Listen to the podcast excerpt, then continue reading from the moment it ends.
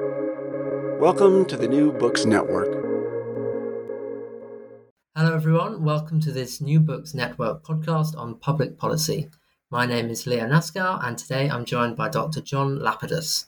John is currently a research fellow at the School of Business, Economics and Law within the University of Gothenburg in Sweden, where he earned his PhD in 2015. Prior to John's academic career, he spent several years as a journalist and also spent time working in Nicaragua with the Swedish Nicaragua Friendship Association, an international NGO that helps communities build self help organizations and tackle poverty. But today we're discussing his book, The Quest for a Divided Welfare State Published in 2019, it documents the challenge to the universal welfare system in Sweden and its replacement by a multi tier exclusionary paradigm. It excellently identifies the methods through which neoliberal advocates promote private provision of welfare and private funding and explains how these features interact in a self reinforcing way to nullify opponents and win over ambivalent actors in the political sphere. And though focused on the, the Swedish welfare state, and political economy, will also draw up general lessons that apply to developed democracies the world over, tracing the divided welfare state back to the proliferation of neoliberal ideas which have challenged the model of welfare provision in essentially every European country and indeed much more broadly. John, it's a pleasure to be talking to you today. I wanted to start by asking you about the title. Um, what made you call the book "The Quest for the Divided Welfare State"? It's it's very interesting to me because it's interesting that you emphasize the agency of those actors pursuing that division. So please tell us, if you will, um, a little bit more about the title and how everything has led to you writing the book. Thank you so much, Leo, and thank you very much for the invitation. Of course, uh, I'm happy to be here. Um, well, it is quite obvious for, for most people that we are moving away from what we call the, the Swedish welfare model. We, we actually called it a lot of different things. We call it the Swedish welfare model, the the Scandinavian welfare model, the Nordic welfare model, since it's it was quite similar in, in many countries, not not only Sweden but also Denmark and, and Norway and so on. We called it the universal welfare model to to to say that it was inclusive and, and, and for everyone. Uh, in the most famous categorization of all by the sociologist uh, Esping-Andersen, he, he called it the social democratic welfare model, and he contrasted it to the to the conservative and to the liberal welfare model. But we can also talk we can talk about the liberal welfare model, but we can also talk about the divided welfare model or the divided welfare state, which I think is quite an accurate uh, term for for describing what is happening because a divided welfare state is actually when we get two different welfare states in one and the same country. We get uh, one hidden welfare state. Uh, it has been termed uh, by Howard, for instance, in 1999, the hidden welfare state. Uh, that is the part of the welfare state that is for the more affluent groups of, of society uh, and then we get a visible, uh, more public welfare state for those who remain in, in the public system. And uh, the most extreme example that we see in the world today maybe is, is the United States, of course, where you have this typical division between a, a hidden and, and a visible welfare state because in, in the United States, for for instance, for healthcare, which I'm main that's my main interest, uh, and I try to draw on the example on the rapid rise of, of private health insurance in Sweden to show that we are moving towards this kind of divided welfare state. But in the United States, if you can prove yourself poor enough, you can get treatment by by Medicaid, it's called, uh, and if you prove yourself old enough, you, you are entitled to, to Medicare for, for old people. So that's the visible part of the of the welfare state. But in such a divided welfare state, that is also what you mean by welfare. So you actually say to people that he is on welfare. If if he or she is uh, is is on Medicaid, he's on welfare. So you get a total different connotation of the word welfare. It's not meant for everyone. It's only for some stigmatized groups which are needs based on needs, based on poverty, or based on age, they get, they are entitled to a second class type of, of, of visible welfare. And that is also the in the public debate you, you you only debate that kind of visible welfare because that's the only type of welfare that you can actually see.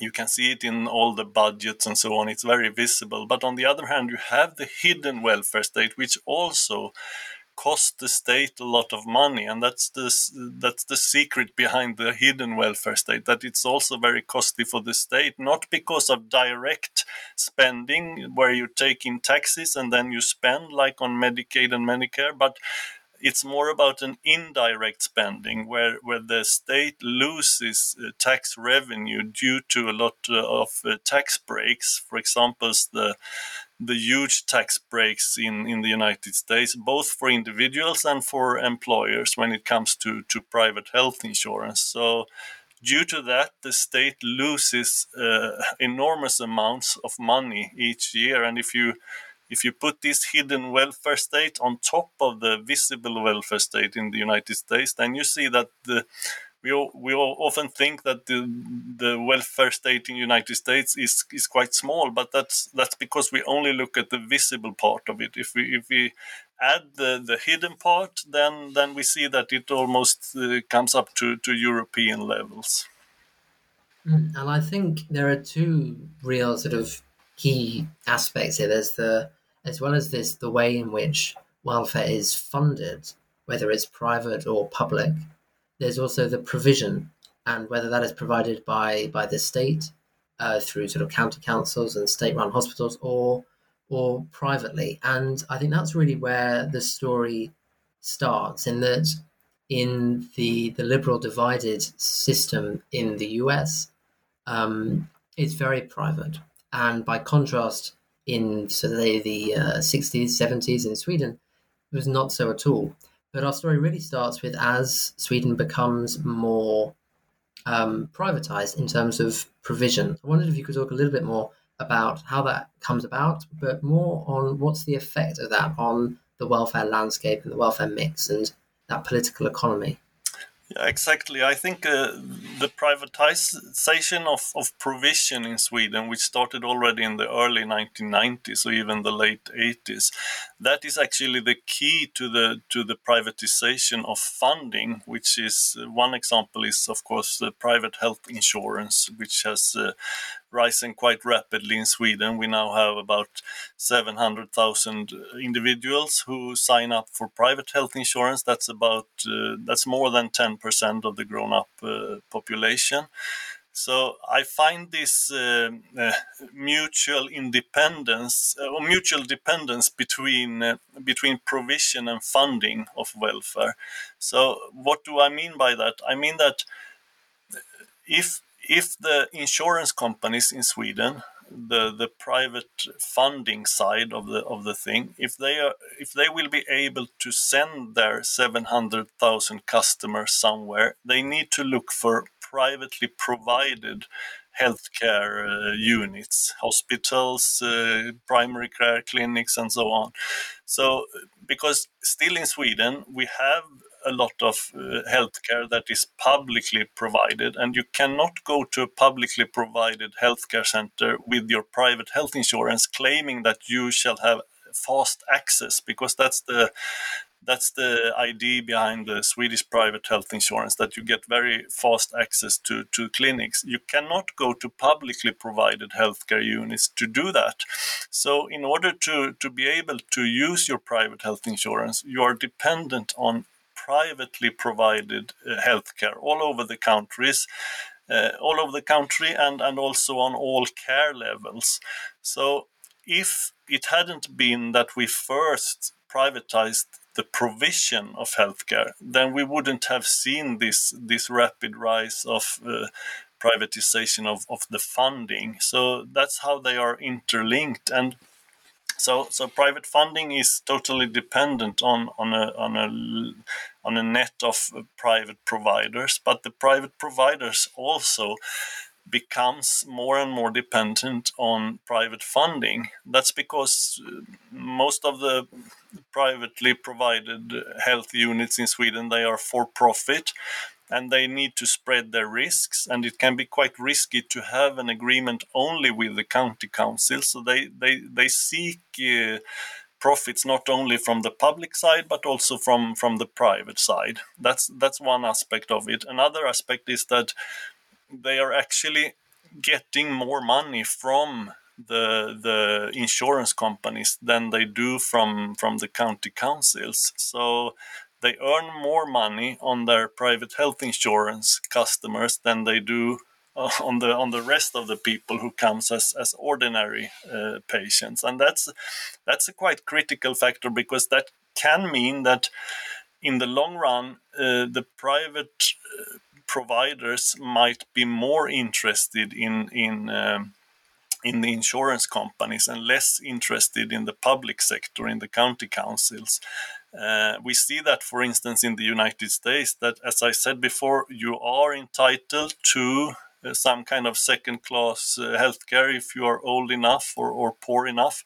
But in many states in the in the United States, you have nowhere to go because the private providers won't take you. They won't see you because they know they don't get as much money from medicaid or medicare uh, as they do from the insurance companies. So that's a risk in the long run. We don't see that at all in sweden yet because it's still the case that the private providers almost all of them are more dependent on the public sector than on the insurance companies but this might also be be some kind of qualitative change uh, in, in the long run. I think to add to that point, it's really interesting how um, in the US, private um, insurers are paying um, providers up to 50% more compared to what the state is able to pay. So we see that once uh, private funding is let into the welfare mix, it can really spiral, um, working alongside private provision to create a really dominant um, aspect of the welfare mix. And at the same time, I think whilst private provision sort of unlocks the door to this this dominant feature, this divided welfare state, it needs something to push it before um, private funding can can be un- unlocked. What's sort of the smoking gun? And I think one of the ideas is that the smoking gun that creates this big mix is is the state. And first, the state has a big role in getting private provision kickstarted, in making it such a dominant player in the provision of welfare. But second, it also has that big role that you referenced with tax breaks, etc., um, to support private funding. Because again, without the state, you would have neither the private provision nor the private funding. And I wondered if you could talk about the state's role in both of those areas. Yeah, it's it's it's very true that the, for instance, the the rise of private health insurance in Sweden was was very much due to to uh, legal stuff which is of, often under the radar for the public debate. For instance, the the tax breaks uh, thing, uh, because that's also a part of why we call it the hidden welfare state. It's uh, it's outside the public debate. It's about very complicated tax uh, measures and, and tax decisions, and it's also a lot of business secrecies uh, in it because uh, as a researcher, as a journalist, as a, as a public, you cannot easily get access to all the statistics uh, because it's it's uh, it's private actors who who have uh, access to it, and, and they are not very happy to to leave it out to to anyone. So. For instance, in Sweden, it was possible to, to make a very generous tax break on, on private health insurance. You could actually, if we if we take a very simple example, if you earn thirty thousand crowns a month, in Sweden we talk about crowns, Swedish crowns, then you pay fifty percent tax. You get fifteen thousand uh, in your uh, wallet, and then you buy a private health insurance for five thousand then of course you get 10,000 and that's without the, the state subsidy of the of the whole thing. Uh, but the way it happened in Sweden was that you still earn 30,000 a month. Your employer buys the the the private health insurance for you for 5,000 and then of course before tax you have 25,000 and then you pay 50% tax and then you get in the wallet 12,500 and that's the that's the magic behind it. That's the trick that that the state have suddenly you have earned as an individual you have earned 2,500 crowns. But who who lost that money? Of course it's it's the state who who loses that money. And uh, this is this is how it works with with the tax break. And there was a political debate in Sweden a few years ago where the social democrats and the left party tried to abolish these generous tax breaks because if you get something from your employer the normal thing in Sweden is that you you pay tax for it. But this was an exemption. So they tried to to abolish this uh, uh, this generous tax break, and they managed to create a law uh, saying that from now on you cannot do this kind of tax break. But then, interestingly enough, uh, the the what we now choose to call it, but the welfare industrial complex or the big uh, or even more every year more powerful welfare industry in Sweden they were, of course, not very happy with this law, so they went to the uh, tax agency in Sweden and complained, and they demanded that the, the law should be interpreted in another way. So they managed to to make the tax agency create a new announcement, a new interpretation of this law, where only fifty percent uh, is is included in the law, and uh, fifty percent is uh, is still possible to make this kind of tax break. So that's an example of uh, how when we i mean the swedish welfare model was the main characteristic of the swedish welfare model was that we had a, a, public monopoly almost on both provision and funding of welfare like healthcare elderly care education and so on but when you start to privatize first the provision and then also the funding, then you, of course you get a lot of very strong actors in society who are joining all kind of state inquiries and so on. And this is an example where they even have the power to influence uh, authorities in Sweden, like the tax agency, which you think is, is is very hard to to influence in that way, especially when there is a law which is very clear on the subject. But this shows that uh, these kind of actors have today uh, they have a lot of power and, and when we are making the welfare into a market i mean sweden was characterized by a, mixed economy where we actually had uh, taken away some parts of of society from the logics of the market. We had put it aside. We put elderly care, uh, healthcare, and education aside from the market, from the logic of the market. But now, when we once again make it into a market economy, then of course we also get all these actors which which also try to uh, privatize more, both on the funding side and, and on the provision side. Mm, and I think let's introduce these actors now. At least some of the big companies that you referenced in the book: Capio in healthcare, Attendo in sort of social care, and Academedia in education. These are some of the big players that you reference. And I think before we get into now that they're big players, what are they doing? I'd like to talk about sort of when they were small players. What's their what are their origins? Because the state has a big role in this as well.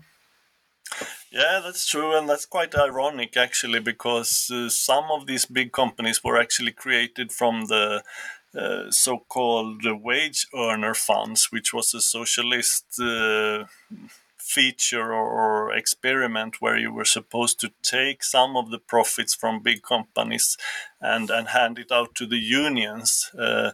Uh, something was which was of course very disputed and and which was uh, a signal of the big break actually for the Swedish welfare model where the, the employers revolted against the Swedish welfare model because they they of course didn't like this kind of, of socialist uh, thinking where you were going to take some of the profits and even more and more profits every year. So, ironically, some of these big companies were actually created from from these wage earner funds uh, in the beginning, and uh, it was also said in the beginning that uh, many of these actors were to remain very small. The, they were supposed to be cooperatives and non-profit organizations, foundations, and so on. But soon enough, they, they grow to to very big uh, actors. And you mentioned, for example, Capio in in the healthcare sector. Uh, they became a very big actor with many hospitals, with maybe 100 or 120 primary care clinics all over the country. And it was recently actually sold from to to an Australian uh, company called Ramsay, which is in turn it, it's a French company, which in turn is controlled by Australian uh, capital. So we have actually sold a lot of Swedish healthcare to, to Australia in, in these days. So that's also an example where we lose not only the the public control, but also the some kind of national control of, of healthcare, and it's it's turned into a, a global uh, uh, capital sector. And then we have these big organizations that perhaps don't have an understanding of, of the Nordic or Swedish model and uh, going about things their own way, when they're this influential, what are the ways in which they then influence the, the public debate about about uh, the divided welfare state? Sorry? What are the ways in which they then go about influencing the debate? Now they're yeah. influential. They have um, this huge sort of heft in, in the in the welfare sector. They have a large number of employers who are now reliant on them. And of course, now that you have private provision, you have people getting their welfare not from the state, but from their own employer in whatever sector they are as well. And I think these things are all really, really significant for the future developments that we see. Yeah, exactly. And there are also, it must be said also that there are, in this kind of development, there are all the time more and more actors who are drawn into it, be it uh, on their own will or, or or not, but but uh, there are new facts on the ground, and for example, one very important actor is is the unions, uh, both the the white collar and the blue collar. The, we have the academic uh, unions in Sweden uh, within TCO and L and then SACO, and we have the blue collar within within LO and uh, the the the white collar unions are actually uh, offering their members now private health insurance. The the blue collar unions are still very skeptical to this, and I think that is one of the game changers when when the unions start to to offer this kind of new welfare uh, instruments to to their to their members and if we once again look at the United States we see that there was actually a window for for a more European or, or, Swedish even healthcare system already in the 1930s and 1940s. We had presidents like Truman and Roosevelt who were quite uh, radical in this aspect. They wanted some kind of Medicare for all, but already then the unions had. Uh, signed up uh, agreements with the employers, with the insurance companies. So they were not interested. They are already refrained from wage uh, increases uh, because of these kind of agreements. And this is this is some kind of uh, they are still locked into this system in the United States, and we saw in the run-up for the Democratic election where Bernie Sanders tried to talk to the union, saying, "I want uh, Medicare for all, I want a Scandinavian healthcare system," and he was actually booed out by, by some of the unions while Biden traveled around warning for Bernie Sanders' crazy ideas about uh, healthcare on equal uh, terms and so on. So uh, we see that that's that's an aspect which is very important when when the unions who have hundreds of thousands of members, of course, when they start to to provide their members with this kind of uh, divided welfare state uh, uh, welfare tools and, and, and privileges, then then things start to happen very fast.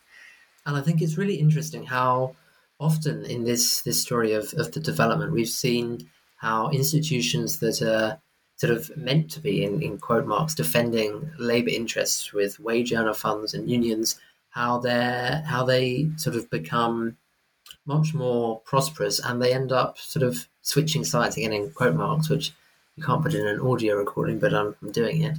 Um, and you have sort of a wage earner fund that's used to develop a company that goes on to become a major private provider. You have unions who, as their as their members and as their society becomes wealthier, start to opt for uh, start to opt for private provision, private insurance. Again, they again align themselves more in that neoliberal direction. Do you think it's inevitable that as people become wealthier, they perhaps become more individualistic and less community minded, or is this just the way that the uh, the debate has gone in recent decades, but not how it need go in the future?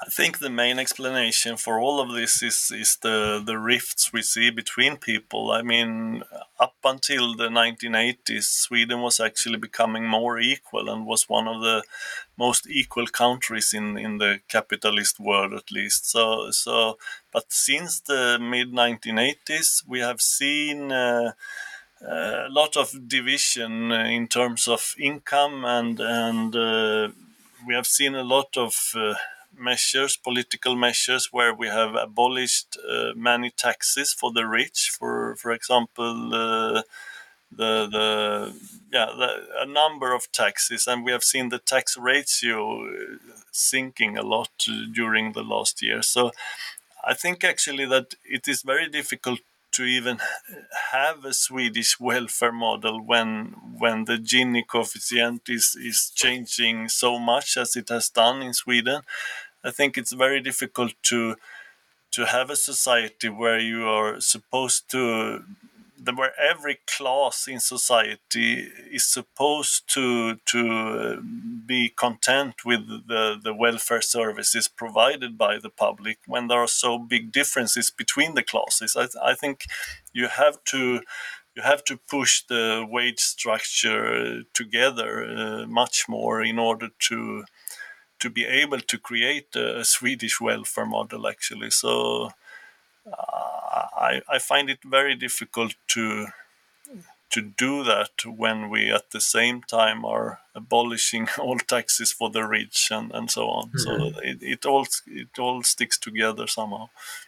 And so in that sense there is at least an element of path dependency here where whereby you get as we talked about with the spiral before, as you get onto it a little bit, it becomes more of a powerful phenomena. And I think there are other sort of aspects of this that are worth exploring. For example, when we talk about a divided welfare state, we're also talking about the psychological factor that's and the way people think about welfare. We're thinking about whether people trust state systems, and we're also thinking about how willing people are to pay for for private systems when they already have no how willing people are to pay their tax for public systems when they already have private welfare. How how do you see these sort of dimensions developing in in Sweden? What's been the the trend?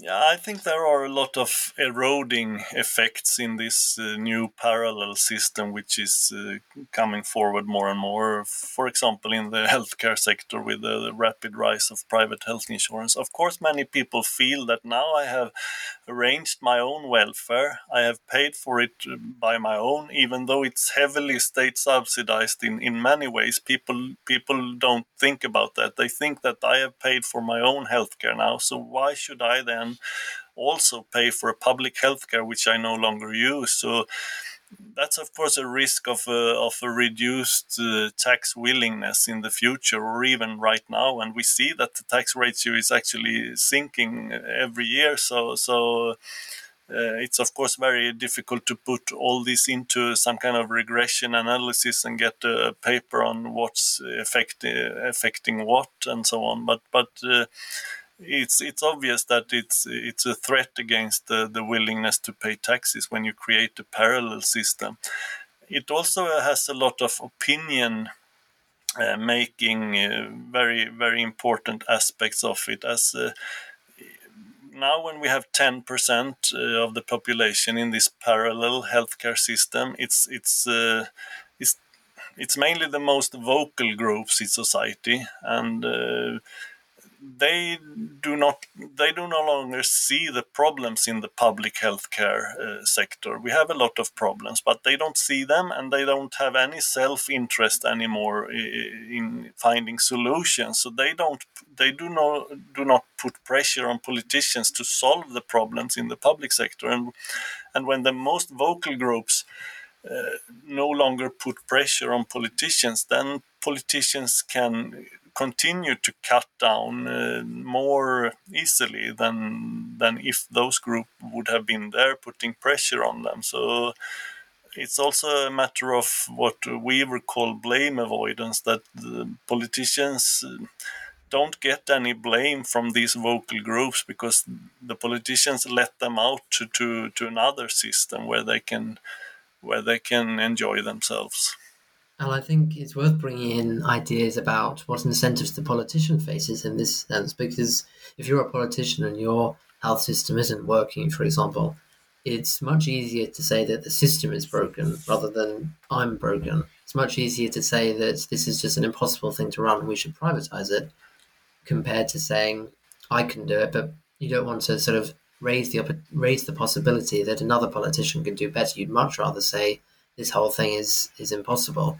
And I think that segues us really nicely into the debate and the rhetoric around around this around this debate and the dichotomy there between rhetoric and reality. Because I think once you start once you start having these incentives as a politician, the debate becomes very fractured and it becomes very detached from reality. And that's something that you document quite a lot in the book. I wondered if you could talk through some of the examples there and how the the welfare debate has become has become twisted in a sense. Mm. Yeah, there are a lot of things to say about that. One of the things is that uh, we have a very influential social democratic party in Sweden, not maybe as influential as, as it used to be, but but still. And within that part, you see a lot of uh, discrepancy between rhetoric and, and practice in these kind of issues because some parts of the the sayings from from the party are directed to to the grassroots to critics to to people who want to go back to the Swedish welfare model and some other parts of it are actually directed to the to the welfare industry. And you never know exactly what what is going on. One one very concrete example was the uh, we actually had a stop law in Sweden for a while where where uh, private this was in 2006 right? yeah exactly exactly private providers had to choose between uh, insurance companies and the county councils they could not have agreements with both sides so to say so so they had to choose uh, one one side and that would have uh, put a quite big hindrance on, on the rapid rise of, of private health insurance.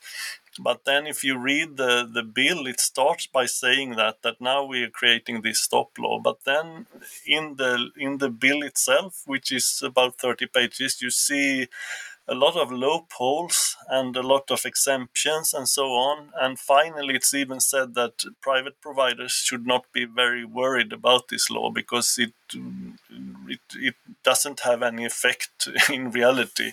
So so it's a very crazy document actually and then with that document the social democrats could uh, say to to to their own grassroots and to critics and so on now we are creating this law which will stop the vip lanes the the fast access to to health clinics and so on. Uh, but on the other hand they could say to the private providers that this law doesn't mean much. So you can just uh, keep on growing and keep on growing this this industry.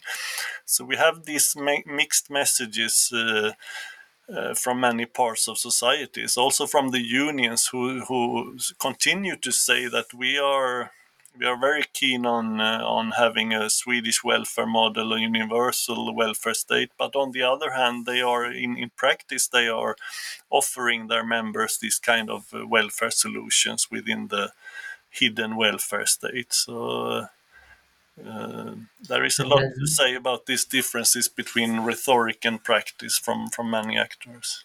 Mm-hmm. Because on the same side, in 2007, I believe you have the the START law introduced by the new centre right government, which sort of goes through exactly the same things.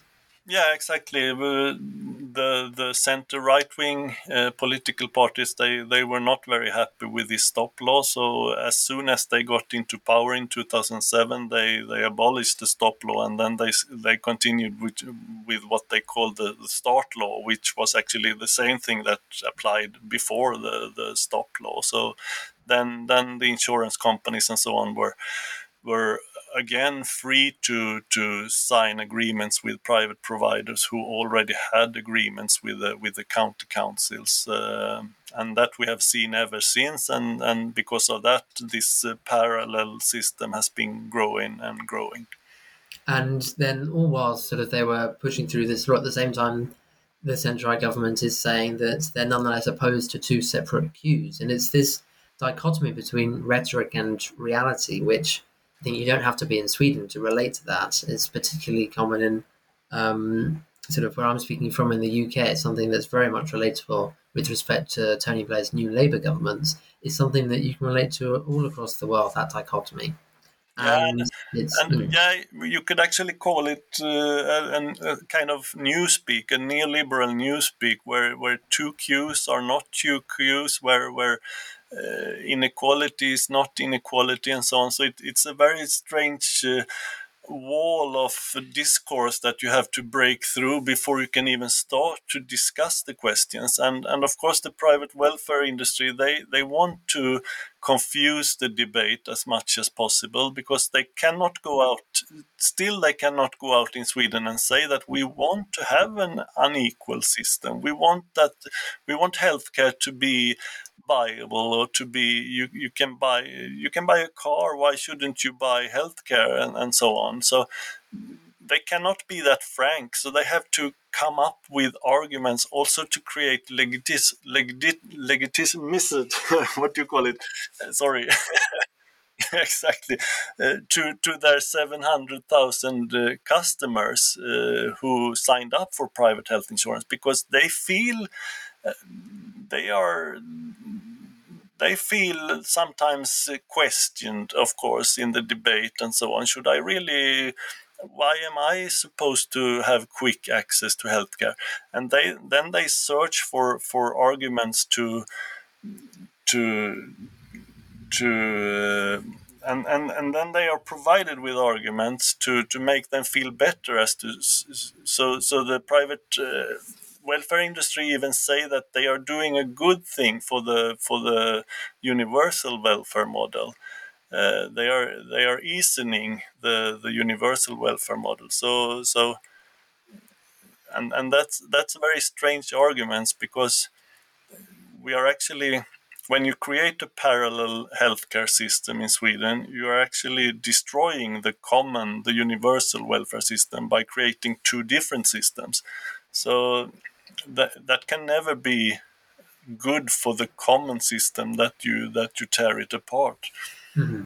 And this reference to how organizations are trying to depoliticize the issue really reminds me of an excellent book by um, Pepper Culpepper at Oxford called Quiet Politics, which is about how uh, businesses in France, Germany, all across the world, but he uses uses examples in France, Germany, Japan, and the Netherlands, how they had to try to depoliticize issues, push them off the agenda, and then all of a sudden they can lobby behind the scenes to achieve their own agendas, which aren't necessarily aligned with the interests of, of, of people more broadly.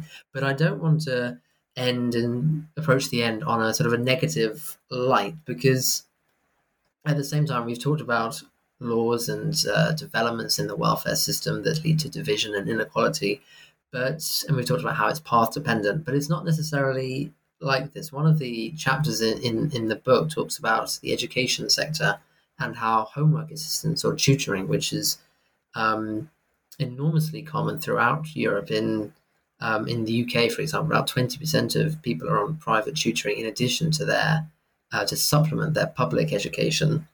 Um, and in Sweden, I believe there was a, a law to sort of to subsidize this. Um, but tell us a bit more about about that, and then how um, how sort of the left groups managed to remove it and introduce a more equal approach to to education. Yeah, we, it's true that we had uh, some kind of tax break also in the education system, where you could get you could you could make a tax break for for uh, homework assistance. Uh, the parents could do that for their children, and that's of course a very unequal instrument because even though it's heavily state subsidized, it, it is qu- still quite expensive to do it. Uh, but you get half the cost paid by the state, but you have to pay half the cost yourself. So all people cannot do it. And so it's it's uh, it's exclusive uh, both on a formal side because it's you have to have a tax to deduct. If you don't have that tax you can't make the deduction you can't make the tax break. So many people are formally excluded. But then there is a much bigger group which is uh, uh, excluded in reality because they can't afford it, uh, even though they have some tax to, to withdraw. It, it's it's still too expensive to do it. So it's it's a very uh, unequal instrument, which is uh, very much a feature of the hidden welfare state, where and and directed towards the more affluent groups of, of society. So since it is in the school sector, which is uh, maybe the most sensitive sector, it was possible to create uh, opinion against this kind of tax break, which, because it was quite obvious to, to, to big groups that it it had this uh, uh unequal uh, mechanism built into it. So therefore, the the Social Democrats and the Left Party and so on they they created a lot of fuss uh, against this, and they they were able to to abolish this uh, this kind of tax break in 2015, I think it was.